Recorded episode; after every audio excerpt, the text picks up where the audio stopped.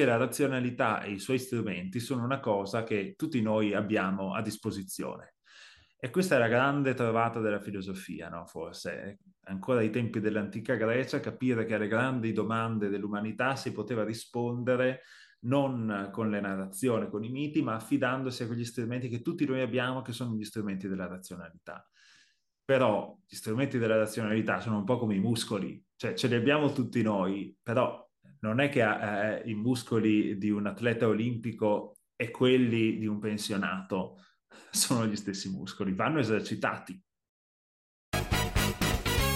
Benvenuti su Unifans, oggi siamo qui con Eugenio Radin, ciao e vorrei chiederti subito di presentarti. Ciao a te Andrea, grazie di avermi invitato, ciao a tutti quelli che stanno guardando o ascoltando. Allora io mi chiamo Eugenio ma sui social sono noto più come White Whale Café.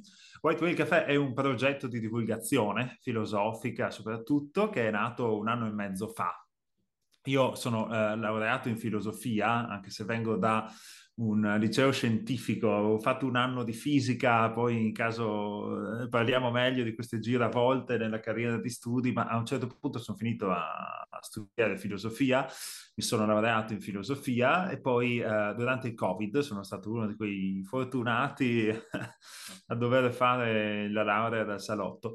Uh, ma al di là di questo, insomma, poi ho iniziato a lavorare per un pochino come insegnante, mh, mm, per un sei mesi circa sono stato nella scuola eh, perché pensavo che l'insegnamento sarebbe stato insomma quello a cui io volevo arrivare. Invece poi vivendolo ho capito che non era così, che non era il mondo che piaceva a me e ho iniziato a cercare altro. E così sono finito a lavorare nella comunicazione, nel mondo della comunicazione digital soprattutto, quindi in un'agenzia che si occupa di comunicazione per aziende a livello digital, dove lavoro tuttora inizialmente come social media manager, poi eh, il ruolo si è un po' ampliato e è andato a coprire un po' la strategia digitale in generale. E quindi ho avuto modo poi anche lavorativamente di esplorare quello che è il mondo della comunicazione, eh, soprattutto dal punto di vista lavorativo, no? E, mm, e, poi ho un po' unito le due cose, nel senso, da un lato c'era la filosofia che dentro di me gridava per uscire e per cercare un output uh, uno spazio dove io potessi parlare di quelle che erano le mie passioni, quello che continuavo a leggere, a studiare.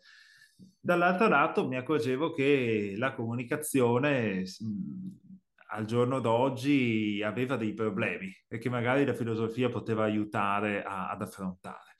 E quindi ho detto, ma si può aprire uno spazio di divulgazione dove parlare di filosofia, di buona comunicazione, di argomentazione. Poi io era già da un paio d'anni che lavoravo tramite i social, ho detto i social un po' li conosco, i social peraltro sono la piazza più grande eh, della nostra epoca e i filosofi sono sempre andati in piazza e quindi ho aperto un profilo social che si chiama White Whale Café in cui appunto mi occupo di divulgazione di tematiche, soprattutto di, di filosofia e di argomentazione, che comunque sono collegate tra loro. Noi siamo nell'era della comunicazione. E quanto è realmente importante la comunicazione e perché chi ci sta ascoltando dovrebbe interessarsi ad allenarla? Allora, guarda, eh, se ci pensi, se ci pensate, noi siamo un animale piuttosto sfortunato, nel senso che non abbiamo zanne, non abbiamo artigli, non abbiamo peli, eh, abbiamo tutte le caratteristiche per estinguerci velocemente. Invece siamo arrivati a, a dominare, alle volte anche negativamente, no, per certi punti di vista, ma comunque a essere eh, la, la specie più forte sotto tanti punti di vista tra tante no? che, che, che, abitano il pianeta Terra. Allora, com'è possibile questa cosa? Com'è possibile che non siamo finiti sbranati? Ma perché abbiamo di fatto un paio di poteri che ci hanno permesso di, eh, di, di, di, competere anche con le altre specie. Una di queste è la capacità razionale, quindi la capacità di pensiero astratto, la capacità di di elaborare dei pensieri in maniera molto più approfondita rispetto ad altri animali e la seconda importante è che siamo riusciti a esprimere questi pensieri con il linguaggio, con la comunicazione e a condividerli con gli altri e quindi assieme a renderli ancora più forti. E se ci pensiamo bene, tutte le grandi eh, conquiste dell'umanità in qualsiasi ambito, eh, da quello umanistico a quello scientifico a quello artistico, eh, sono avvenute grazie alla buona comunicazione. faccio sempre l'esempio dello sbarco sulla Luna. Chiaramente lo sbarco sulla Luna non ci sarebbe stato eh, se non ci fossero stati gli ingegneri che hanno progettato il razzo, se non ci fossero stati gli scienziati che calcolavano eh, come arrivarci, ma soprattutto non ci sarebbe stato se ingegneri, scienziati, astronauti, media, eh, cittadini non avessero comunicato tra loro per mettere assieme tutte queste competenze. E la stessa cosa vale per, per tantissime altre cose, per tantissimi altri esempi. Quindi eh, la comunicazione è il dono che noi abbiamo per riuscire a fare bene quello che, che sappiamo fare in questo mondo possiamo migliorarla e quindi imparare la buona comunicazione, imparare a parlare bene, fare uno sforzo per argomentare bene, perché parlare bene non significa soltanto usare un linguaggio forbito uh, o non, non ingamberarsi quando si parla, significa capire anche quali sono le strutture logiche e argomentative del discorso. Ecco, se facciamo un piccolo sforzo per migliorare la nostra comunicazione, sappiamo sicuramente migliorare il dibattito pubblico, eh, sappiamo migliorare tanti spazi in cui viviamo e poi eh, la cosa più importante è che possiamo migliorare la nostra azione e le nostre vite in, sotto tutti i punti di vista. Non è una cosa che riguarda solo i filosofi, gli umanisti, perché anche gli scienziati devono comunicare. Anzi, forse è ancora peggio perché comunicare una cosa così difficile come la scienza non è affatto facile. E quindi anche in quegli ambiti in cui ci sembra che forse le parole, la comunicazione, tutto sommato, mh, siano solo una cosa per divulgare, in realtà anche lì sono molto importanti. È il dono che abbiamo come esseri umani, quindi conviene farci due conti. Una delle più grandi fallacie che, che, sono, che tu hai esposto nel tuo profilo che, che mi ha subito catturato e ho detto questa capita tutte le volte, sempre, è quella del tu quoque. Ce la potresti spiegare bene? Perché, perché secondo me tutti meriterebbero di, di capire questo concetto. E poi se, se ci spieghi perché capendo una cosa del genere siamo avvantaggiati. Allora, sì, anzitutto, piccola introduzione per capire cos'è una fallacia. Le fallacie sono quegli errori eh, argomentativi logici nella struttura del nostro discorso. Quindi, quando noi parliamo, possiamo dire cose vere o false, ma al di là di quello, poi possiamo giustificare, motivare quello che diciamo con degli argomenti. Ci sono degli argomenti validi e degli argomenti fallaci, appunto, che, che hanno dei vizi di forma eh, nel modo in cui vengono detti. Il tu quoque, che in latino significa anche tu, banalmente, eh, è una de- delle fallacie eh, cosiddette ad personam o ad hominem, cioè quelle che si rivolgono alla persona anziché all'argomento, no? cioè che spostano il focus dell'attenzione del discorso su chi, di- chi sta parlando anziché su quello che sta dicendo. Allora, dobbiamo considerare questo, che quando noi facciamo un discorso eh, assieme a un'altra persona, il nostro obiettivo dovrebbe essere quello, credo, di mettere assieme i nostri punti di vista per avere una visione più complessiva possibile del, eh, dell'argomento, no? Quindi confrontare i punti di vista, sondarli tra loro e arrivare assieme a un punto di vista superiore. Quindi la, la, la, verità di ogni discorso non appartiene a me, non appartiene a te, ma appartiene a tutti e due. E quindi attaccare la persona anziché attaccare l'argomento significa personalizzare il dibattito. E questo è un errore sotto tanti punti di vista.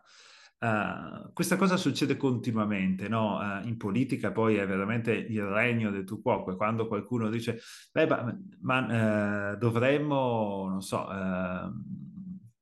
adesso non mi viene un esempio, ne ho fatti tanti. Abolire l'alcol. No, abolire l'alcol, ad esempio, e gli si risponde, sì, parli proprio tu che bevi no, tutti i fine settimana. Sembra ragionevole questo argomento, ma non lo è per tante ragioni. Il primo è che eh, il fatto che qualcuno, per stare nell'esempio, beva tutti i, settima- fine settimana non rende l'alcol meno, meno dannoso. Quindi eh, l'opinione per cui eh, dovremmo abolire, no, magari anche perché io, io, vivo in Veneto, sarebbe un vero dramma, dovremmo insomma moderare il consumo, no? Uh, non, non, viene criticata veramente, cioè non, non viene uh, contrastata dal fatto che una persona effettivamente non la rispetti. E, e, e l'altra questione è appunto questa, che si, si, rende personale un discorso, quindi poi eh, la tesi viene identificata con chi la sta dicendo, ma nel momento in cui anche questa persona dovesse essere sconfitta, poi la tesi sopravvive su qualcun altro no? Um, noi dovremmo sempre cercare di distinguere la coerenza di chi sta parlando dalla correttezza di ciò che sta dicendo. Quindi chiaramente in un dibattito, soprattutto in un dibattito politico, la coerenza conta. No? Eh, dovremmo pretendere che i, i, nostri politici siano coerenti. Però eh, conta anche, al di là della coerenza, capire che cosa effettivamente ci stanno dicendo e cercare di andare sull'argomento proprio. Quindi eh, ascoltare effettivamente quella che è la tesi come se avessimo delle bende sugli occhi, come se non sapessimo che cosa, di, che cosa sta, di che cosa si sta parlando, senza accusare i comportamenti dell'altra persona oppure l'aspetto dell'altra persona, alcune caratteristiche, no, capra, capra, capra, è un altro esempio no? di fallacia di persona, o, di dire ma cosa vuoi che ascolto te che non hai, non hai neanche la laurea, no? per dire. Uh, tutto ciò che consiste nello spostare il focus del discorso dall'argomento a un qualsiasi altro, a qualsiasi altro elemento, sia la persona, sia qualche appello all'emozione o qualsiasi altra cosa, dal punto di vista argomentativo è un errore. Quindi eh, nei discorsi concentriamoci su quello, perché è solo così che noi possiamo portare avanti il discorso e arrivare a, a una verità condivisa. Quanto è importante il pensiero critico e come spesso viene abusato o usato in maniera impropria? Allora, partiamo da questa ultima domanda che, eh, che permette un po' di entrare nel, nel discorso, no? Perché pensiero critico effettivamente è un'espressione oggi abusatissima, perché pensiero critico non significa criticare qualsiasi pensiero. Cioè, eh, pensare criticamente è una cosa diversa dal pensare ciò che si vuole. E oggi alle volte si fa molta fatica, mh, mm, perché magari qualcuno che dice ma io penso a modo mio, penso uh, in maniera diversa da quello che è il, uh, l'opinione del, della maggioranza, la penso basandomi solo su quello che ho letto io e pensa che questo sia pensiero critico. Invece il pensiero critico è una cosa un po' diversa, è molto importante. Eh, eh, spiegando arriveremo al perché è importante. Il pensiero critico è la capacità di pensare affidandosi agli strumenti della razionalità, che certo sono nella mia testa e sono nella testa di ciascuno e quindi il pensiero critico in qualche modo contrario al pensiero di affidarsi alle autorità esterne, perché io faccio affidamento alla mia ragione e non a quello che dicono gli altri. Però devo fare affidamento appunto alla ragione. E il pensiero critico quindi si basa sulla logica, sulle capacità argomentative, su una conoscenza di base della, della causalità, della statistica, della probabilità, uh, di tutti quegli strumenti che ci permettono di ragionare uh, facendo i conti con, uh, termine forse è un po' sbagliato, ma passamelo, la scientificità di quello che viene detto, no? E questo è importante proprio per non cadere soprattutto nelle fallacie argomentative o in discorsi ingannevoli. Se noi, eh, però, appunto, il pensiero critico deve essere esercitato. Questo è un altro punto importante, perché la razionalità e i suoi strumenti sono una cosa che tutti noi abbiamo a disposizione. E questa è la grande trovata della filosofia, no? forse. Ancora ai tempi dell'antica Grecia, capire che alle grandi domande dell'umanità si poteva rispondere non con le narrazioni, con i miti, ma affidandosi a quegli strumenti che tutti noi abbiamo, che sono gli strumenti della razionalità. Però gli strumenti della razionalità sono un po' come i muscoli, cioè ce li abbiamo tutti noi, però non è che eh, i muscoli di un atleta olimpico e quelli di un pensionato sono gli stessi muscoli, vanno esercitati. E gli strumenti della razionalità vanno studiati, vanno esercitati, per questo ci vuole uh, fatica, ci vuole tempo, ci vuole dedizione, come per tutte le altre cose. Però una volta che riusciamo a maneggiarli, allora sì, riusciamo a prendere quello che viene detto nel dibattito pubblico o anche nella nostra quotidianità e analizzarlo dal punto di vista razionale per capire se tiene o se non tiene e quindi poi l'aggancio è sempre per capire se c'è utile o se, c'è non, o se non c'è utile nell'azione, nella vita di tutti i giorni, se ci può portare benessere o no, nella vita in famiglia, nel lavoro e nella politica. E quindi è un po' questo, no? non pensare ciò che si vuole, ma esercitare gli strumenti del pensiero per pensare bene. Spesso quando si parla a un professore, a a una persona e si argomenta una tesi, questa persona ti risponde dicendoti, vabbè, ora stiamo entrando in discorsi filosofici, come per sminuire il tuo discorso. E vorrei leggerti un post che hai fatto tu, che sì. è ripreso da Socrate, lo leggo perché sennò potrei sbagliare, sì. che afferma che la filosofia ci è utile per diventare persone libere, libere da pregiudizi, dogmi, false convinzioni, perché capaci di pensare con la propria testa e usare il ragionamento che abbiamo appena descritto. Tu cosa pensi e cosa diresti a queste persone che, che rispondono, vabbè, ma stiamo entrando in discorsi filosofici, non, non serve la filosofia, cioè, alla fine sono chiacchiere, questo dicono. Eh, allora, c'è un po' questo pregiudizio no, diffuso che la filosofia non serve a nulla. Mi consola un po' il fatto che la filosofia non ha bisogno di essere difesa da me eh, perché si difende benissimo da sola. E, e, lo dimostra il fatto che questo pregiudizio c'è dai tempi di Socrate ancora. Uh, in uno dei dialoghi più belli di Platone, che si chiama Il Teeteto, uh, a Socrate proprio il, l'interlocutore rivolge esattamente questa critica, gli dice sì ma guarda tutto sommato alla fine la filosofia non serve a niente. E, e Socrate dà, dà, una risposta molto poetica che in realtà se vogliamo dirla tutta no, non dà una vera risposta, però lui dice sì, guarda, forse la filosofia non ti insegna a cucinare un, un piatto di pasta, non ti insegna a fare la valigia per il viaggio, però ti insegna a gettarti il mantello sulla destra come si addice persona libera. E, ed è una risposta molto poetica, no? Appunto. Mm, però in qualche modo la, eh, la filosofia è legata alla libertà di pensiero, come dicevamo, perché in che cosa consiste la filosofia? Uh, Ora, quando noi si, si dicono questi sono discorsi filosofici, un po' è anche colpa dei filosofi probabilmente, uh, che hanno sempre un po' complicato anche il dibattito filosofico, ma uh, si intende la filosofia come tutta una serie di domande che effettivamente sono proprie poi eh, della storia della filosofia su che cos'è il bene in sé, su perché c'è l'essere, perché c'è il nulla, perché c'è l'essere anziché il nulla, uh, su che cos'è l'uomo. Queste sono tutte domande in realtà, se avessimo qua tempo per parlare ore, potremmo vedere come effettivamente hanno poi delle conseguenze molto concrete nella vita di tutti i giorni le risposte che diamo a queste domande, quindi sono tutt'altro che inutili, però in effetti sono lontane da quello che le persone di tutti i giorni si, si domandano.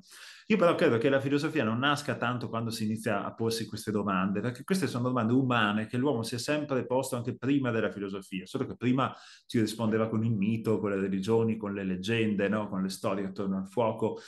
La filosofia nasce quando si inizia a dare una risposta diversa a queste domande, e cioè, come dicevamo prima, quando si inizia a rispondere non più con le narrazioni, ma utilizzando l'argomentazione razionale.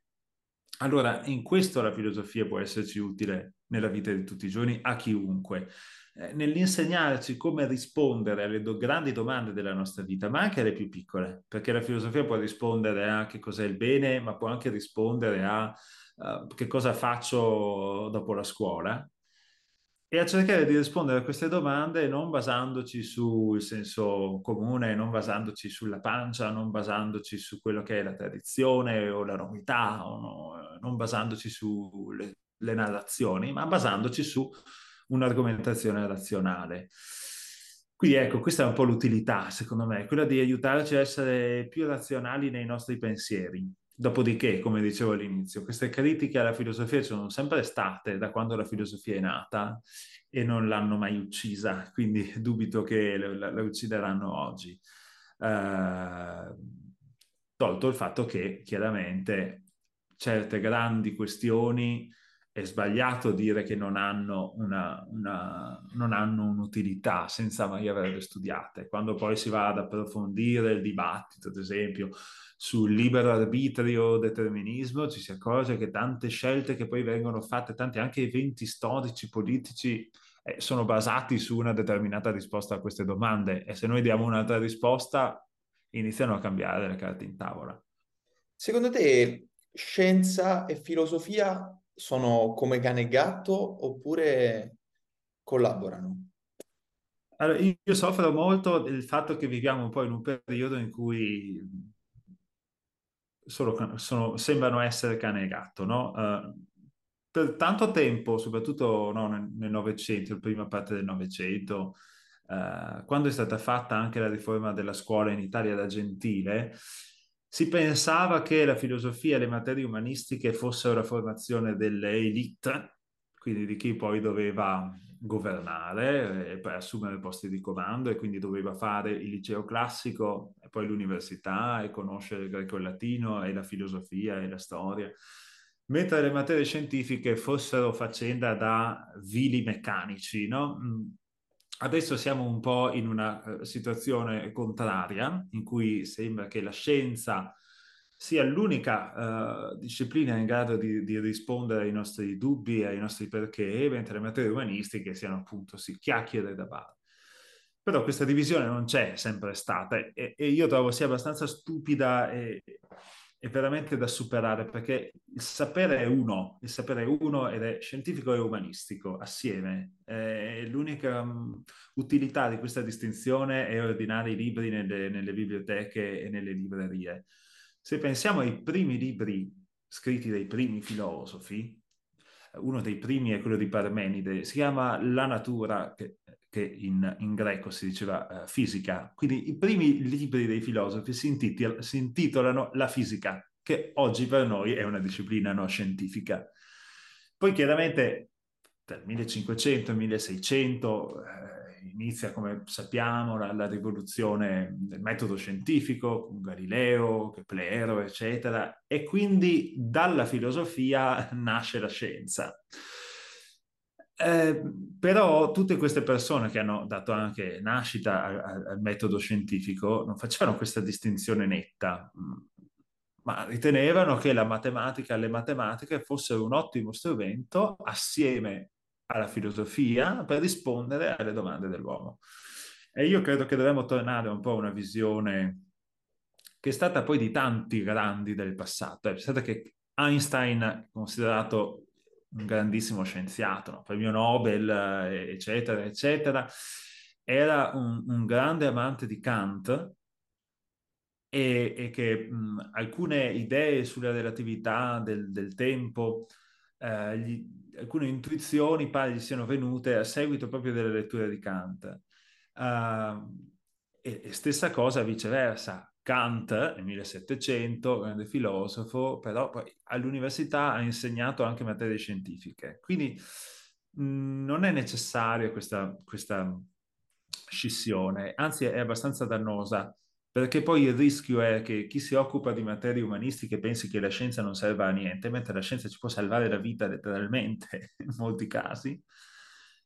E parimenti al giorno d'oggi che chi si occupa di materie scientifiche pensi uh, che le materie umanistiche non servono a niente, ma ci sono alcune domande della vita a cui la scienza non può rispondere. Uh, faccio un esempio abbastanza tragico, ma che ci dà il senso della questione. Eh, quando ci troviamo di fronte a un, un malato terminale che chiede di interrompere le cure, no, visto che è una questione anche affrontata di recente. La risposta, se sia il caso o meno di, di interromperle, no? che, che, è una risposta che comprende tutta una serie di fattori umani, non solo scientifici, la scienza sé, da sola non le può dare. Serve anche un dibattito che comprenda l'uomo in senso pieno, e l'uomo in senso pieno è corpo, ma è anche qualcosa di più, è anche coscienza, spirito, anima, chiamiamola come vogliamo. A proposito di questo argomento, l'intervista che è uscita oggi con uno stilista, abbiamo parlato proprio di questa dell'eutanasia, mm-hmm. insomma, e lui diceva che secondo lui è ridicolo che non fosse possibile comunque chiedere l'eutanasia e quindi terminare le cure proprio a livello di dignità umana. Tu, tu cosa pensi dell'eutanasia? Eh, penso che sia una questione estremamente complessa. Uh, tendenzialmente dico, in, in, molti casi eh, sono, sono, d'accordo sul fatto che, sia, che, che, diventi un rispetto della dignità umana, no? Uh, però ovviamente è una questione molto complessa perché ci sono poi un sacco di casi che si aprono e che quindi va discussa va discussa in maniera molto approfondita. da una prospettiva che non può essere appunto né solamente scientifica né solamente umanistica. C'è in realtà in Italia questo comitato di bioetica che comprende al suo interno scienziati e filosofi e che discute di queste questioni. Forse se lo si ascoltasse un po' di più anche dal punto di vista politico eh, si arriverebbe a delle buone conclusioni, no? Perché sì, sicuramente c'è una cosa, c'è un fatto che riguarda la, la dignità umana, però anche lì si pone una questione. E la questione è mh, mm, che cos'è la vita umana? È una questione probabilmente biologica di eh, respiro, battito cardiaco e sinapsi, e quindi una cosa che può essere affrontata da un punto di vista scientifico o riguarda anche la qualità della vita, la felicità della persona, le relazioni che questa persona può avere, la, la, la libertà che ha di autodeterminarsi. Eh, se tutte queste cose, come credo, fanno parte della persona, allora il limite che è rappresentato da alcuni stati della vita, che purtroppo esistono, eh, va discusso in maniera approfondita. E, e non si può dire né eh, vietiamolo del tutto, né in qualsiasi caso, uh, in qualsiasi caso consentiamolo. Uh, mi ricordo, io ho dato all'università un esame di bioetica con un professore che peraltro è o era perlomeno al tempo parte del Comitato Nazionale di Bioetica e parlavamo quell'anno proprio di eutanasia perché era uscito un provvedimento importante a riguardo e quindi tutto il corso aveva questo focus sull'eutanasia. E effettivamente lui portava delle prospettive, che poi sono prospettive di bioetici, quindi anche di filosofi che si occupano di queste questioni e di scienziati, che effettivamente ehm, fanno capire una cosa, che alcune questioni che ci sembrano molto facili da risolvere in un, in un sì o in un, o in un no, sono in realtà questioni che hanno una profondità, una complessità che va affrontata, non per non dare una risposta e quindi rimanere nel limbo del non prendere una decisione, ma per prendere una decisione che sia appunto nel rispetto della persona piena, nella pienezza della persona. Sono veramente un miliardo di variabili, cioè è sempre, sempre qualcosa di super complesso, anche qualcosa che pensiamo sia super semplice. Vorrei entrare un attimo un po' più nella tua vita privata perché mi, mi interessa tantissimo il fatto che, che, tu sei una persona super colta, cioè io credo che forse in dieci anni di, di studio non, non arriverei a, al livello delle tue conoscenze. No, no, non è vero, questo, questo, non è vero, allora simulo bene. Ottimo. No, no, no, dai. E, ehm, ma le persone che, che ti circondano, si, come si, si sono... Perché, perché comunque sei, sei, un elefante che cammina nella stanza, cioè nel senso io, io ascolterei molto le tue parole, cioè quando mi confronterei con... Cioè, se mi dovessi confrontare con una persona come te, e dovessi esporle una mia argomentazione o qualsiasi cosa che sia, io ascolterei molto bene le tue parole, molto attentamente. E come si è, come hai visto proprio evolversi questo? Cioè le persone che comunque ti sono sempre state vicine, come, come si relazionano con te? Allora, qui c'è una questione interessante che è questa. Com- così come dicevamo a proposito di eutanasia, no? che la vita umana riguarda tanti aspetti, eh, anche poi la vita personale di ogni individuo ha tante facce, no? Quindi chiaramente quello che io mostro su, su, su, sui miei profili, sul progetto di divulgazione è un Eugenio. Ma poi ovviamente ce ne sono tanti altri, no? Eh, quindi c'è Eugenio compagno eh, di vita, eh, c'è l'Eugenio amico, eh, c'è l'Eugenio figlio, eh, t- tanti Eugeni, no? E, e, io ovviamente non è che poi a casa con la mia compagna o, o con gli amici o eh, parlo sempre di, di, di, filosofia, di queste cose, sarebbe una vita noiosissima, anzi sono una persona molto goliardica fuori e molto amante del della festa e del, del, del, dello stare assieme in divertimento, anche parlando di cose molto basse, molto concrete. Uh, quindi ho, ho, ho questa do, doppia anima, diciamo. Quindi mh, ogni tanto sì, con, con, con, alcune persone che mi stanno accanto ho delle discussioni anche molto profonde, uh, soprattutto magari con mio padre, che, da cui deriva forse poi questa passione per la filosofia ma anche con altri amici, eccetera. Però poi, sai, gli amici che mi sono eh, vicini da più tempo hanno visto tutto questo percorso, però per loro io sono sempre Eugenio eh, che, che conoscono da vent'anni, no? Magari. E quindi poi la cosa importante nel rapporto privato con le persone non è più tanto la discussione su Platone, ma è l'aver condiviso delle esperienze, il condividere determinati valori che sono proprio valori di vita, il, lo stare assieme. E quindi eh, chiaramente vedo sì che c'è un, una certa stima per fortuna, no? Uh, da questo punto di vista però è una stima reciproca, nel senso che io credo che un mio pregio, credo, dovrebbero dire gli altri, però penso di riuscire a mettere abbastanza a mio agio, a, a proprio agio le persone che, che, sono con me. Quindi quando io sono con persone che so che non, non gli interessa la filosofia o non l'hanno mai studiato, eccetera, ovviamente parlo d'altro, parliamo d'altro e parliamo in maniera anche molto più semplice e invece quando sono con persone che so invece interessarsi di queste cose, allora ne approfitto per, per mostrare anche quest'altro lato di me. Però secondo me in generale, vale per qualsiasi persona, è importante eh, cercare di ascoltare la persona con cui si sta parlando e di, proprio una questione di buone maniere anche forse, di, di, di cercare di fare un passo verso queste persone, quindi mettersi a, a, disposizione di questa persona e, di poter offrire a questa persona la parte migliore di sé per quella persona lì. Mi hai parlato de- della figura di tuo padre che comunque ti ha, ti ha sicuramente come un, come un, ragazzo che gioca a calcio perché il padre l'ha portato allo stadio, no? Tuo padre dove ti ha portato per, per farti appassionare a questo mondo? Beh, intanto ho detto mio padre, ma dovrei fare un discorso più ampio probabilmente, nel senso che io sono eh, nato in una casa piena di libri, eh, perché sia mio padre che mia madre sono lettori forti. Uh, poi mio padre aveva questa passione un po' per la filosofia mai approfondita, uh, perché comunque non, non sono laureati i miei genitori.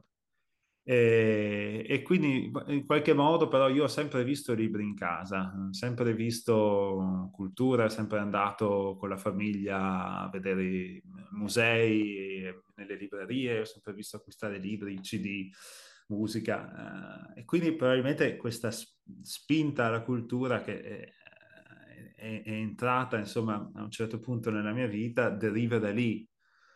Uh, però sì, mh, è stato un, un, accompagnamento, io non ho mai avuto un, un, qualcuno che mi dicesse devi andare a studiare filosofia, anzi, o, o, o, devi leggere questo libro, no? È sempre stato un, vederlo fare e quindi poi un, ripeterlo e poi un trovare la, la, mia strada, perché di fatto filosofia io sono il primo della famiglia che, che, che, che la studia e che l'ha studiata. All'inizio, cioè, questo è quello che ho affrontato io, sì. nell'adolescenza, cioè quando inizi a comunque vai all'università, segui la lezione, studi il libro e, e poi, poi, puoi parlare solo di quello, cioè sul momento ti parlo, nel breve termine, quindi torni, qualcuno ti dice una cosa, però tu in qual- qualsiasi modo riesci a ricollegarla a quello che sai di filosofia e gli risputi quella roba lì.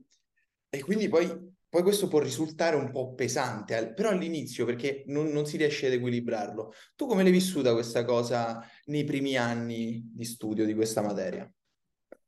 Uh, allora, per, per, me i primi anni di studio sono stati no, quelli del liceo, eh, dove ho studiato filosofia al liceo e non, non mi piaceva così tanto, o meglio, non mi dispiaceva, però non è che mi interessasse così tanto. Al liceo ero molto più interessato alla matematica e alla fisica, infatti poi sono andato a fare un anno di fisica e quindi mi concentravo molto di più su quelle materie e poi leggevo qualche romanzo, uh, ma non ero nemmeno un lettore così forte.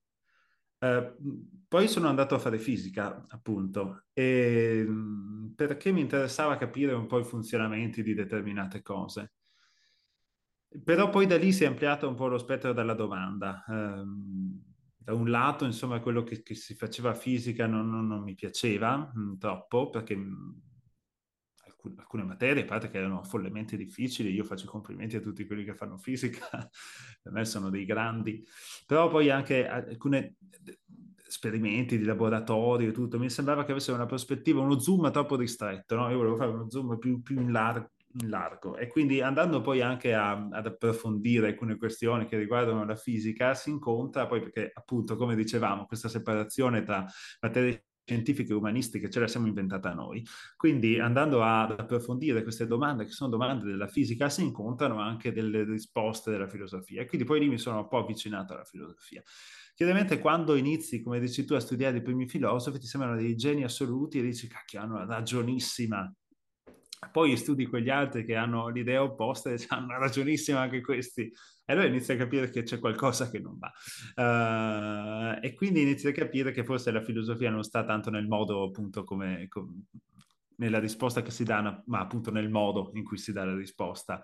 E, e, e allora inizia a essere un po' meno di parte, un po' meno così eh, campanilista per, hegeliano contro Nietzscheano, eccetera, e inizi a pensare un po' più alla, alla filosofia come una cosa che accomuna tutte queste posizioni e che è fatta soprattutto di metodo senza chiaramente eh, tradire i propri filosofi di riferimento che poi ognuno ha. Ovviamente ci sono delle filosofie a cui uno è più legato.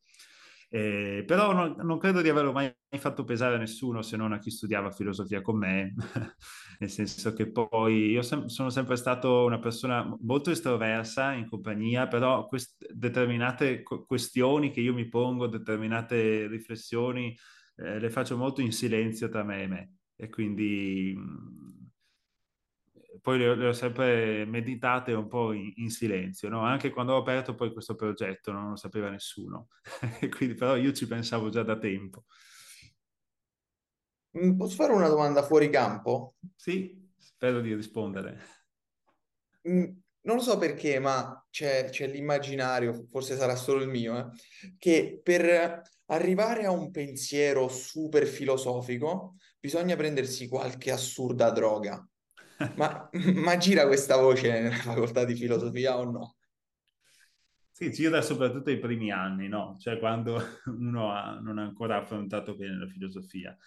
È un po' un mito romantico, così come quello del poeta maledetto, uh, dello scrittore che è ispirato, perché um, poi appunto si scopre che sono miti, eh, che i poeti maledetti sono esistiti, ma sono una manciata, peraltro hanno fatto delle vite molto grame, ma che la maggior parte dei poeti avevano dietro uno studio, una preparazione tecnica mm, e, e un lavoro, proprio anche a livello di, di, di, di mole di lavoro, di ore molto intenso.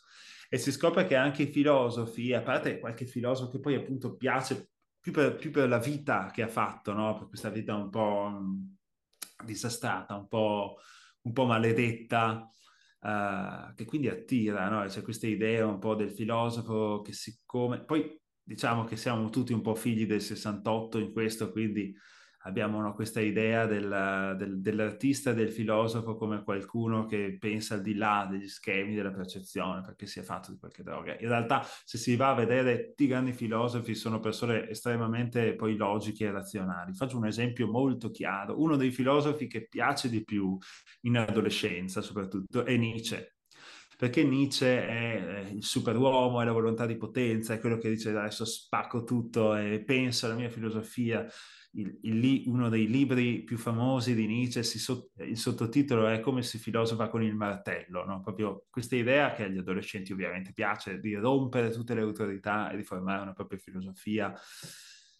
Ma Nietzsche poi se si va a vedere la vita che ha fatto è stata una vita sfigatissima veramente sotto tutti i punti di vista. Uh, non aveva nessun tipo di vizio, tutt'altro, anzi era molto rigido. Probabilmente non ha mai visto una donna in vita sua, aveva una vita molto, soli- molto in solitudine, molto triste. E quindi poi c'è questo, no, questa opposizione, oppure c'è poi il contrario, perché Kierkegaard, che invece è un filosofo che ha scritto della fede, quanto bisogna, quanto sia una, una salvezza, quello dell'aver fede, il cavaliere della fede, Abramo, eccetera. Poi era un libertino di, di prima categoria che andava ogni sera con una diversa, probabilmente.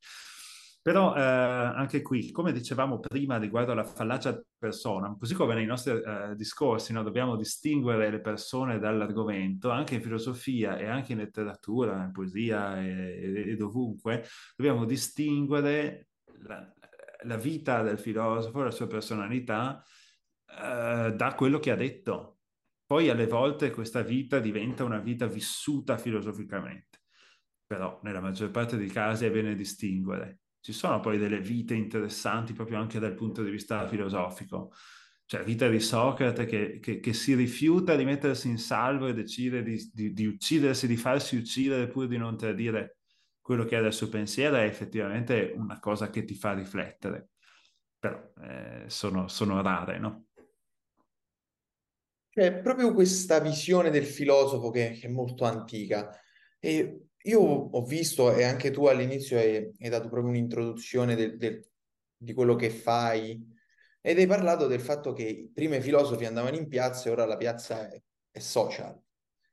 E mi spieghi come, come lavori, cioè sono, qual è la tua metodologia, dove secondo te pensi che, che lavori come i filosofi antichi e dove fai tutt'altro?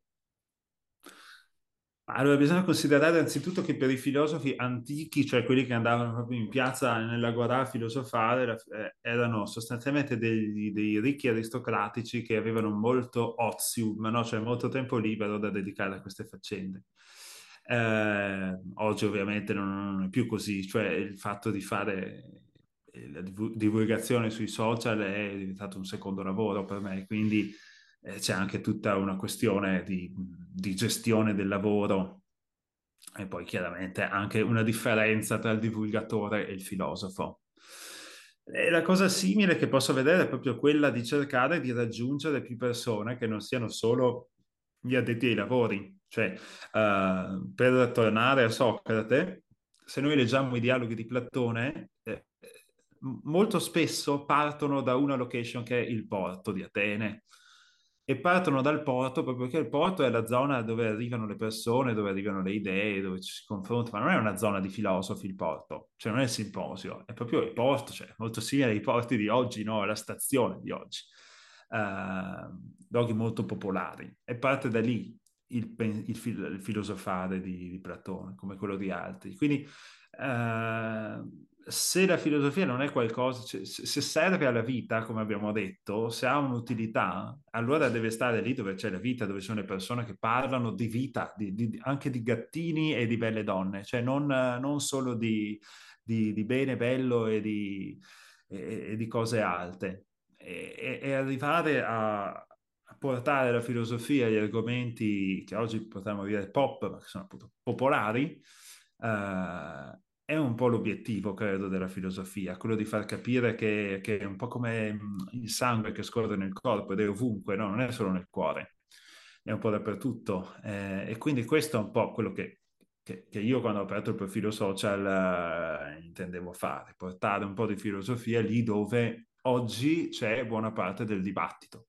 Poi io mi occupo anche di argomentazione, quindi mi interessava doppiamente andare lì dove c'è il dibattito eh, cose molto diverse, poi sono, sono tantissime ovviamente, no? Poi un conto, come dicevo, è il divulgatore, un conto è il filosofo che deve insomma produrre un pensiero.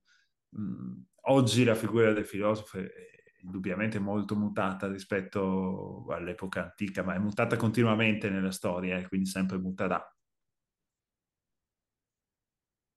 Consigli che quando hai perfettamente ragione, devi lo, allo stesso, cioè devi fregartene e argomentare il tuo pensiero con chi la pensa totalmente diver- diverso da te. E perché? Se io ho sicuramente ragione, perché dovrei farlo e cercare di convincere questa persona? È una domanda molto legittima che chiunque si è posto, no? anche io, cioè io continuamente con... mi viene da dire, beh, ma sì, ma insomma, ma, ma che pensino quello che vogliono, cioè, io vado per la mia strada. Se lo chiede anche Steven Pinker in un libro che ho letto di recente, che mi ha segnato, forse è stata una delle letture più belle dell'anno. Fatalità ce l'ho anche qui, quindi lo mostro per chi ci guarda in video. Si chiama Razionalità di Steven Pinker. E lui a un certo punto si chiede: ma perché dobbiamo argomentare contro chi la pensa diversamente da noi quando potremmo fare fronte comune e far valere le nostre posizioni in altro modo? E ci sono varie risposte che dovremmo darci a questa domanda.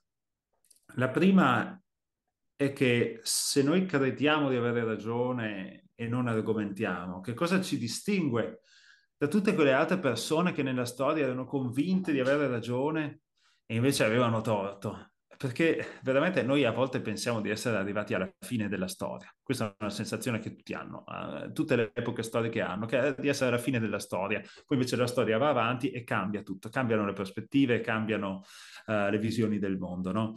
Quindi credere di avere ragione e in realtà non averla è una condizione molto frequente e molto facile.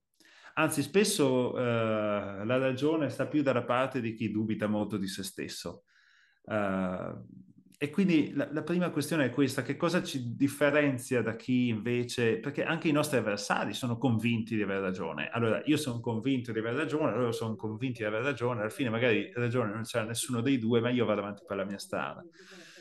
E per testare se io ho ragione uh, o se gli altri hanno ragione, um, certe volte è necessario aspettare no, i posteri e lasciare loro la tua sentenza, come diceva Manzoni, ma alle volte basta argomentare, cioè portando degli argomenti razionali si può vedere quale, quale delle due posizioni ha più argomenti o magari ci si può rendere conto che, che la propria posizione non ha così tanti argomenti. Uh, perché a tutti è cambiato, a tutti è capitato, spero, di cambiare idea almeno una volta nella vita, no? A me è capitato di cambiare idea su tante cose, spero mi capiti ancora, e di rendermi conto a un certo punto che certe idee che avevo non avevano degli argomenti veramente così validi ed erano mie idee probabilmente perché lo, lo erano sempre state o perché sono eh, idee che i miei coetanei, i miei amici, i miei genitori mi hanno trasmesso. E quindi questa è la prima ragione, argomentare ci fa capire se effettivamente abbiamo ragione. La seconda è questa, mm, che se noi evitiamo di argomentare e invece facciamo fronte comune, facciamo valere le nostre idee, non lasciamo altra scelta ai nostri avversari di fare la stessa cosa, cioè di, di chiudersi in se stessi anche loro e di far valere le loro ragioni. E quando loro saranno più forti di noi, magari tra anni, e quando finalmente vanno la meglio su di noi, sarà troppo tardi per andare a dirgli, ma che ne dite se ci sediamo in un tavolo e iniziamo ad argomentare? Perché noi per primi non l'abbiamo fatto, no? Uh, e questo è un po' quello che succede proprio anche a livello politico. Uh, ogni, quando, quando, c'è la sinistra o la destra al governo, ognuno porta avanti le sue posizioni con la forza senza effettivamente aprirsi a un vero confronto parlamentare, perché se si ascolta un, un confronto parlamentare ci si accorge che c'è veramente poco confronto, cioè, c'è un far valere la propria opinione da parte dell'uno e dell'altro. Eh, poi quando capita quell'altro al governo è troppo tardi per far valere un confronto. È ovvio che è così. E quindi dovremo argomentare anche in vista di quel momento in cui le nostre posizioni saranno, saranno più deboli e starà ai nostri avversari convincersi che forse quella volta che noi abbiamo argomentato è successo qualcosa e forse questa volta tocca, far, tocca a loro farlo. Io vorrei riprendere il discorso sulle fallacie perché mi interessano tantissimo. Sì. Se, se ci spieghi la fallacia della congiunzione. La fallacia della congiunzione, eh, se non sbaglio, perché poi i nomi eh, sono veramente tanti, sono più di 300 quelle che sono state categorizzate, poi ce ne sono tante altre probabilmente che devono ancora essere battezzate, ma se non sbaglio la fallacia della congiunzione è, è quello che consiste nel, nel um, trasferire le proprietà di una parte all'intero o viceversa, per quella fallacia di divisione. No? Quindi, ad esempio, pensare che se una squadra è fatta tutta di, di ottimi calciatori, allora sarà una squadra fortissima. Però questo non è detto, perché magari all'interno della squadra questi giocatori tra di loro uh, non, non, non, riescono a trovare l'armonia, l'equilibrio di gioco, no? questo si è visto molte volte nello sport, no? magari squadre fortissime che poi eh, non vincono, o squadre di, di, di, di, sportivi mediocri che poi assieme funzionano benissimo. E questo vale in, in qualsiasi ambito, no? Eh, pensare che la proprietà di una parte sia uguale alla proprietà dell'intero o pensare che la proprietà dell'intero sia la proprietà di una parte è molto dannoso, anche quando, forse soprattutto quando si parla di persone eh, pensare che siccome una determinata categoria di persone o meglio, facciamo un esempio contrario, pensare che siccome determinati individui che fanno parte di una categoria di persone sono criminali, allora tutta quella categoria di persone sia criminale, no? Non serve specificare le categorie per capire gli esempi che potrebbero essere fatti o, o viceversa, no? pensare che siccome uh, un gruppo di persone è considerato molto, molto importante, molto illustre, allora tutti i suoi membri siano importanti e illustri. Vale forse anche per la filosofia. Uh, io lo vedo spesso applicato alla filosofia, quando si parla della filosofia. Ho studiato due filosofi in croce oppure ho visto due filosofi in croce in tv, sempre i soliti, che hanno sempre le stesse idee uguali tra di loro, Uh, non mi è interessato quello che hanno detto, poi non mi trovo d'accordo, quindi non sono d'accordo con la filosofia. Anche se la filosofia ha delle, al suo interno degli schieramenti molto uh, avversari l'uno all'altro e molto, con idee molto diverse l'uno all'altro. Uh, ho ascoltato un brano di musica classica, non mi è piaciuto, quindi no, non ne ascolto altri. O viceversa, mi piace la musica rock, quindi questo concerto rock sicuramente mi piacerà eh, dovremmo sempre considerare che le, le, le, parti sono le parti e l'intero intero. Questo non significa che non ci siano delle proprietà in comune, chiaramente, tra parti intero, ma che non è detto, non è scontato, che va argomentato quando ci sono delle cose in comune e che non posso trasferire dalle parti all'intero uh, le proprietà perché non considererei eh, che, per dire una frase molto nota, molto usata, no? il tutto è più della somma delle sue parti. E... O a volte che le parti sono di più di quello che ci si aspetta dalla divisione del tutto. Chiarissima. E invece la fallacia di nessuno è un vero scozzese? Ah, questo è interessante anche dal nome, no? Mm, cioè, si, ci, ci, si rende conto che poi a volte chi, chi si occupa di argomentazione gli, gli, piace trovare dei nomi particolari, perché ci sono varie fallacie con nomi particolari. C'è anche la fallacia di Ciubecca, ad esempio. Uh, ma la fallacia di nessun vero scozzese uh, consiste in questo, si chiama così perché il primo caso in cui è stata applicata, il primo esempio che è stata fatta di questa fallacia era questo. Dal momento che nessun vero scozzese metterebbe lo zucchero nel porridge, allora Bert, fare un nome a caso, che mette lo zucchero nel porridge non è un vero scozzese. Eh, cioè eh, far valere di più la definizione rispetto all'esperienza dei singoli casi. Mentre dobbiamo sempre renderci conto che basta un esempio per falsificare una legge e quindi una definizione. Uh, se io dico uh, che gli uomini non piangono davanti ai film romantici, e che quindi tu che hai pianto davanti a quel film non sei un vero uomo, per fare un esempio anche qui molto innocuo per certi punti di vista, uh, No, eh, in realtà se tu hai pianto davanti a un film e come te tanti altri, allora dovremmo modificare la definizione di vero uomo, no? non eh, de- decidere che quindi tu non fai parte della categoria.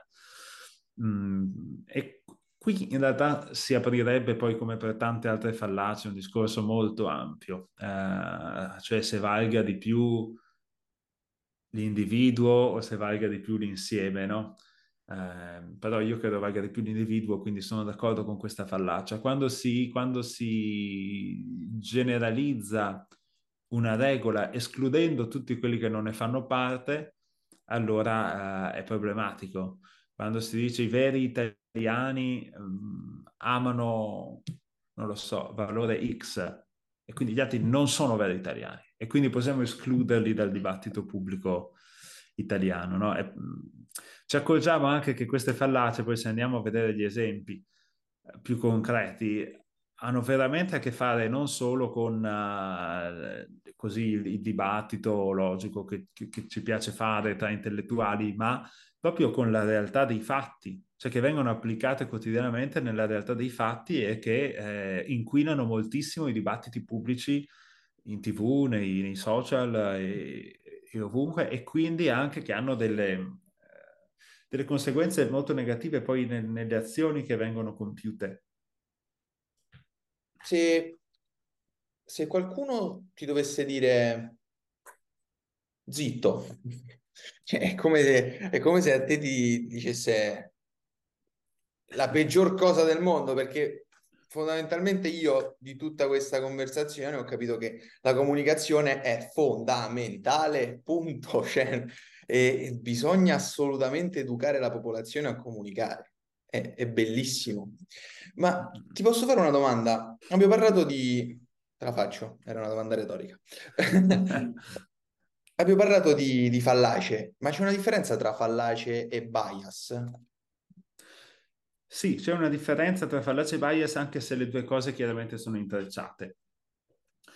Allora, la fallacia, come abbiamo detto, è un errore nella struttura logica proprio dei discorsi, quindi una violazione delle regole argomentative e logiche.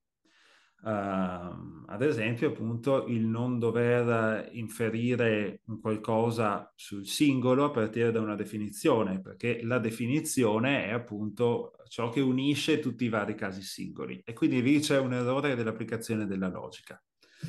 Il bias invece è una cosa che riguarda più proprio la, la struttura della nostra mente. Uh, è una questione che, che, che, che riguarda la nostra stu- struttura neurologica anche. E, e dobbiamo considerare questo. Noi non siamo esseri totalmente razionali, come eh, nel Settecento ci raccontavamo, no?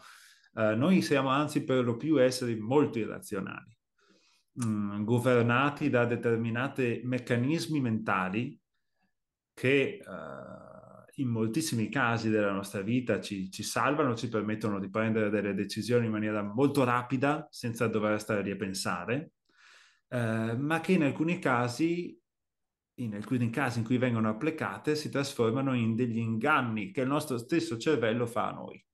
Allora, i bias sono dei, dei pattern mentali, proprio dei, dei, dei, meccanismi di funzionamento del nostro cervello, che sono proprio interni alla struttura della nostra mente, di ognuno di noi e che quindi non sono degli errori nell'applicazione, ma sono proprio, cioè non sono, cioè sono proprio degli errori nel, nel, software in qualche modo, no? Eh, che quindi non possono essere totalmente evitati. Un bias, ad esempio, famoso è il bias eh, della disponibilità, cioè noi tendiamo a dare molta importanza a quelle notizie che ci vengono ripetute tante volte. Mm, quando si, si parla, quando non so, c'è un incidente aereo, uh, un incidente aereo muoiono, non lo so, 150 persone, 200 persone, viene data enorme visibilità a questo incidente. Quindi noi siamo bombardati di notizie che ci parlano di questo incidente in maniera tragica. Noi abbiamo disponibilità appunto di una serie di tutte queste notizie e ci sembra che prendere l'aereo sia molto più pericoloso che non prendere la macchina. Quindi se noi dobbiamo uh, cosa che proprio viene naturale al nostro cervello, è dobbiamo andare a Parigi dopo che a Parigi c'è stato un attentato. Dico Parigi attentato perché a me è successo proprio questo caso qui. Dobbiamo andare a Parigi, c'era stato un attentato il mese prima e inconsciamente uno ha paura perché dice cacchio, ma io rischio ad andare a Parigi che ci sia un attentato. Invece razionalmente questo è un bias perché non è vero, perché c'è molta più possibilità ad esempio, di morire in un incidente d'auto che non in un attentato terroristico, ma molta di più, intendo migliaia di volte di più.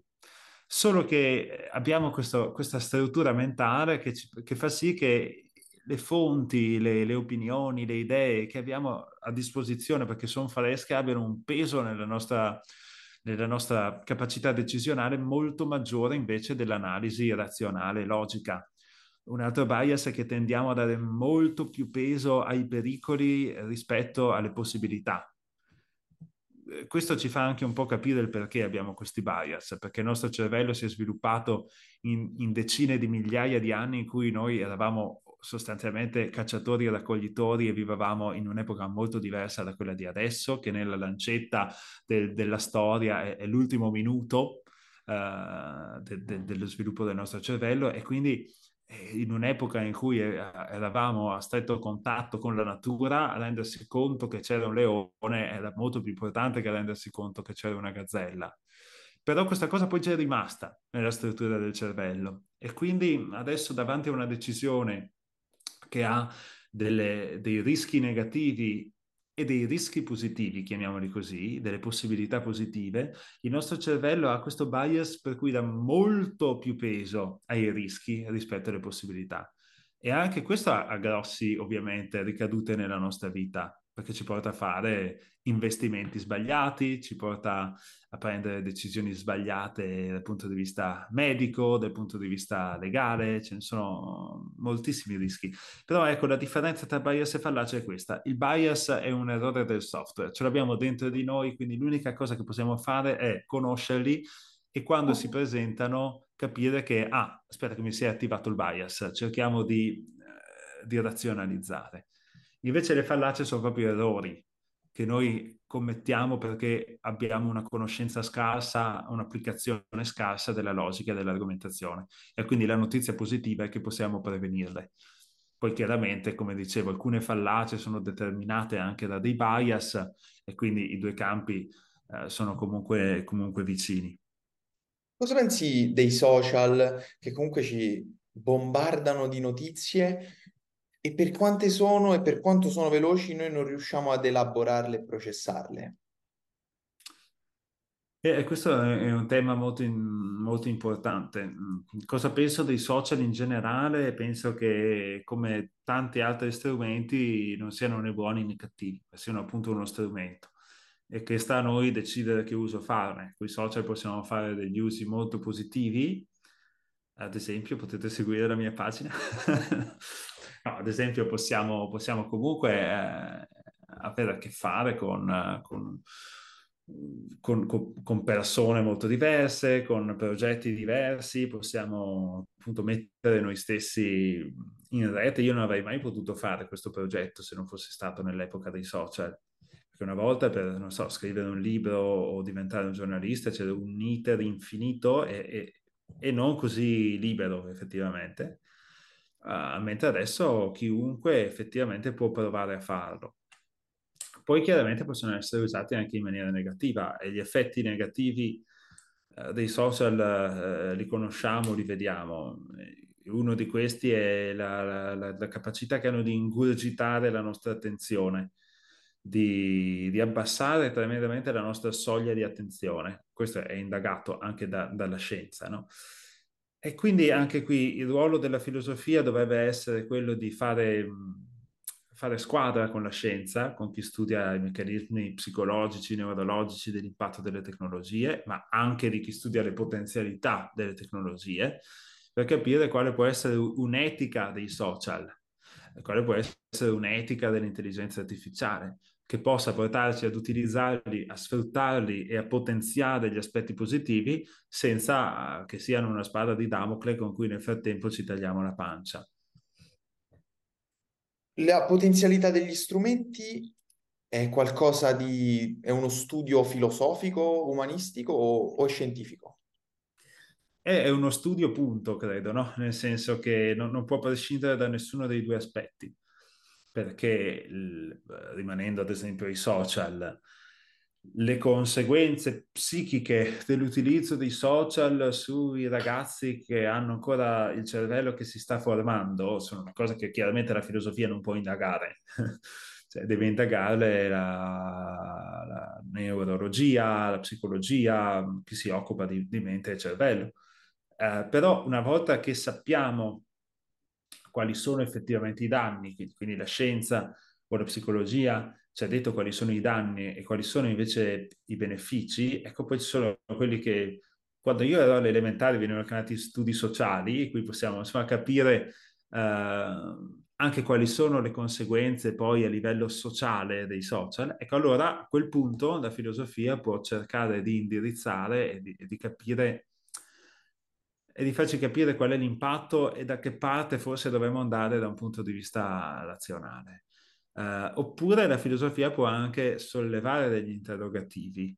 Uh, uno riguarda un po' in generale, non so, la questione del, delle tecnologie in generale, delle tecnologie digitali in generale, dell'informazione. Siamo sicuri che il concetto di, di spazio e di confine spaziale sia ancora lo stesso che avevamo nel Novecento con le nuove tecnologie? Mi spiego meglio. Siamo sicuri che eh, le, le, alleanze anche no, geopolitiche, le, le, le, guerre geopolitiche si combattano ancora su uno spazio fisico e non su uno spazio virtuale? due esempi ancora più concreti, perché proprio per andare al sodo. La Cina non vieta ai suoi cittadini di farsi viaggi in Italia, però li vieta di avere Facebook. Questo è molto indicativo su che cosa sia un pericolo per la Cina, no? Il Canada, eh, noi lo sentiamo molto vicino a noi occidentali, o anche l'Australia, nonostante, o gli Stati Uniti, nonostante siano molto distanti, perché comunque ci sono dei, dei, dei valori di fondo che sono storici, che sono filosofici, ma c'è una vicinanza anche che è resa possibile da questi nuovi spazi digitali. Quindi noi siamo molto distanti, molto più distanti dalla Russia, ad esempio, che è più vicina geograficamente a noi, rispetto al Canada che è molto più lontano. Allora forse dovremmo riconsiderare che cos'è per noi lo spazio. E la stessa cosa riguarda il tempo, la stessa cosa riguarda anche chi, chi siamo noi, cioè effettivamente no, quando noi ci mostriamo sui social, il rischio è che poi le persone faccia, facciano confusione, pensano che noi siamo quella cosa lì ma noi non siamo quella cosa lì. Uno mi ha scritto proprio l'altro giorno, ma, ma com'è che sei sempre felice? Non è che sono sempre felice, però ovviamente come, come chi, chi, non so, chi fa i programmi TV, non è che se c'è la giornata nuova in TV e piange, no? ovviamente cerca di mostrare sempre un lato di sé però con la scusa che mentre le, le, le, le, trasmissioni televisive, ad esempio, avevano e hanno un determinato orario, una determinata fascia oraria, ed è chiaro che quella persona è un presentatore TV e che quello è un ospite TV, eh, i social hanno un po' um, cancellato questa cosa, cioè noi siamo sempre un po' online e un po' offline. Luciano Floridi, che è un filosofo italiano molto brillante, ha, ha coniato questo termine on life, per, per proprio eh, coniugare questi concetti di online e offline e per dire che la nostra vita è sempre a metà strada tra il digitale e, il, e, il, e l'analogico e la vita materiale. E quindi chi siamo noi eh, quando siamo su internet? Siamo un, un attore eh, o siamo effettivamente noi Uh, sono tutte questioni che effettivamente se noi non indaghiamo filosoficamente, mm, poi rischiano di aprire dei, dei, buchi che rimangono dei buchi anche sotto altri aspetti, ad esempio sotto aspetto eh, giuridico. No? Uh, chiaramente queste questioni che apre la, la filosofia dell'informazione e della tecnologia aprono delle questioni giuridiche normative su banalmente la difesa della privacy, eh, su una, una, difesa anche politica, mettiamo così, di alleanze politiche verso eh, chi può accedere ai nostri dati. Um, tutta una serie di questioni che devono essere affrontate, che vengono poste dalla filosofia, dopo che la scienza la tecnologia gli studi sociali hanno mostrato quelli che sono rischi e benefici, la filosofia riesce a porre delle questioni che poi devono essere prese in mano dalla politica, dalla, dalla, dalla, da chi si occupa di legge, da chi si occupa di, di educazione, di queste cose qui, perché altrimenti veramente rischiamo di finire in un futuro che non conosciamo e di finirci con due, due piedi e, e in preda a noi stessi. Eh, è qualcosa di veramente molto concreto, eh? Eh, forse non, non, non, emerge perché poi sì, noi filosofi abbiamo questo vizio di parlare in maniera molto astratta. Però pensiamo a tutto il discorso del, del GDPR, della protezione della privacy eh, o dei dati che noi forniamo, non lo so, a TikTok, che, che è cinese e che è un, un regime totalitario che ha in mano i nostri dati che noi non gli, non gli, vogliamo fornire sotto tanti altri aspetti tradizionali, però gli stiamo fornendo tramite il digitale. Allora forse questi aspetti hanno bisogno di essere indagati con una riflessione approfondita, intellettuale e poi di essere normati. Qual è secondo te il problema più grande che, che sta affrontando l'umanità ora? Mm, ti vorrei dire il problema di comunicazione, perché poi tutti gli altri problemi derivano da lì. No, chiaramente ce ne sono tanti, no? Eh, e, e, poi uno rischia di cadere vittima appunto del bias e della disponibilità e di citare quello che, che viene più discusso. Quindi, eh, non so, ad esempio ti direi l'ambiente perché se ne parla moltissimo e magari eh, rischierei di, di, sottostimare altri problemi eh, comunque molto presenti. Uh, quindi io credo che se vogliamo risolvere i tanti problemi che ci sono, dobbiamo trovare un metodo per fare pulizia nel nostro pensiero, nel nostro linguaggio e cercare di affrontarli appunto con più razionalità. Su, su tutte queste questioni, la questione ambientale, la questione politica, la questione delle nuove tecnologie, la questione dell'educazione, eh, la comunicazione è estremamente inquinata sia da una parte che dall'altra.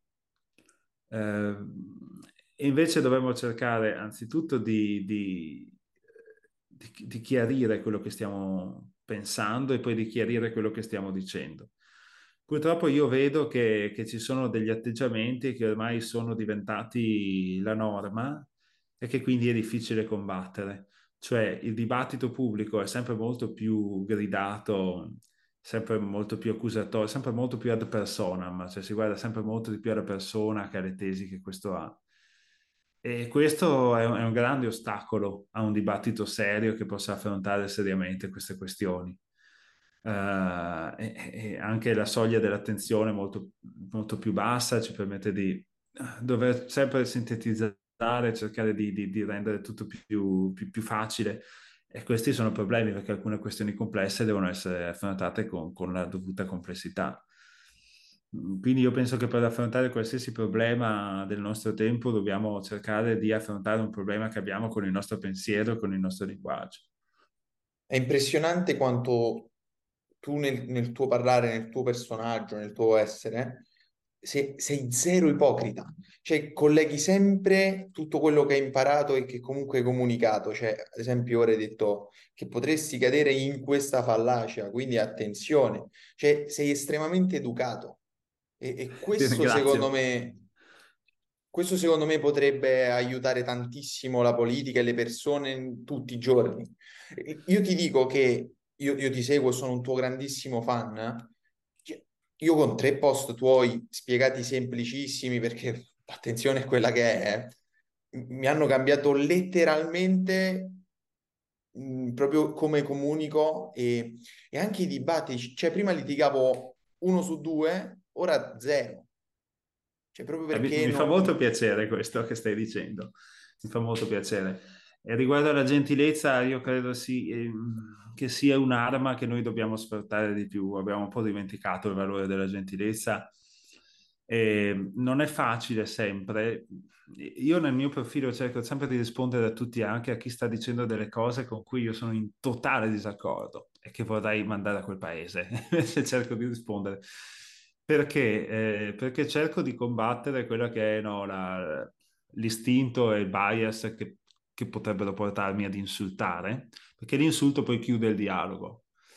E allora a volte pensano, poi quelle persone, perché poi sui social noi non li conosciamo, quelle persone, però poi nella vita di tutti i giorni conosciamo delle persone molto simili, cioè eh, sono i nostri vicini di casa, sono i nostri nonni, sono i nostri amici, cioè io ho effettivamente parenti, amici e conoscenti che pensano alcune cose in maniera molto diversa da me e che sono delle bravissime persone, noi abbiamo questa idea che, che se uno la pensa come noi, tutto sommato è una persona cattiva e malvagia, invece non è così, cioè magari la pensa in maniera diversa da noi perché non, eh, non ha degli strumenti a disposizione o magari la pensa diversamente da noi perché ha delle intuizioni che ha fatto delle intuizioni che noi non abbiamo fatto.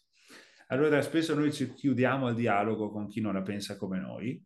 Uh, magari additando anche gli altri di essere degli ignoranti o degli incapaci, però penso che se, se, il nostro obiettivo è quello di fare polemica è il miglior modo. Se il nostro obiettivo è quello di far cambiare idea alle persone, allora mi chiedo, ma in che modo offendendo una persona, dicendogli che non capisce niente, abbiamo intenzione di fargli cambiare idea? Cioè se uno si sente attaccato si chiude ancora di più. L'unico modo per cercare di fare cambiare idea è giocare sull'empatia che forse dovrebbe essere tolta un po' di più dai nostri discorsi razionali, dove gioca a volte un ruolo fallace, mm, perché ci fa agire su, sull'emozione anziché sulla razionalità, e però eh, dare un po' un booster di empatia ai nostri rapporti personali, cioè quelli che vanno a, al di là, insomma, del, del, poi del succo del dibattito. Quindi si, si, si, ricollega un po' a quello che dicevo prima della necessità, quando si incontra una persona, di fare un passo verso quella persona, cioè di capire effettivamente perché è arrivato ad avere quel punto di vista.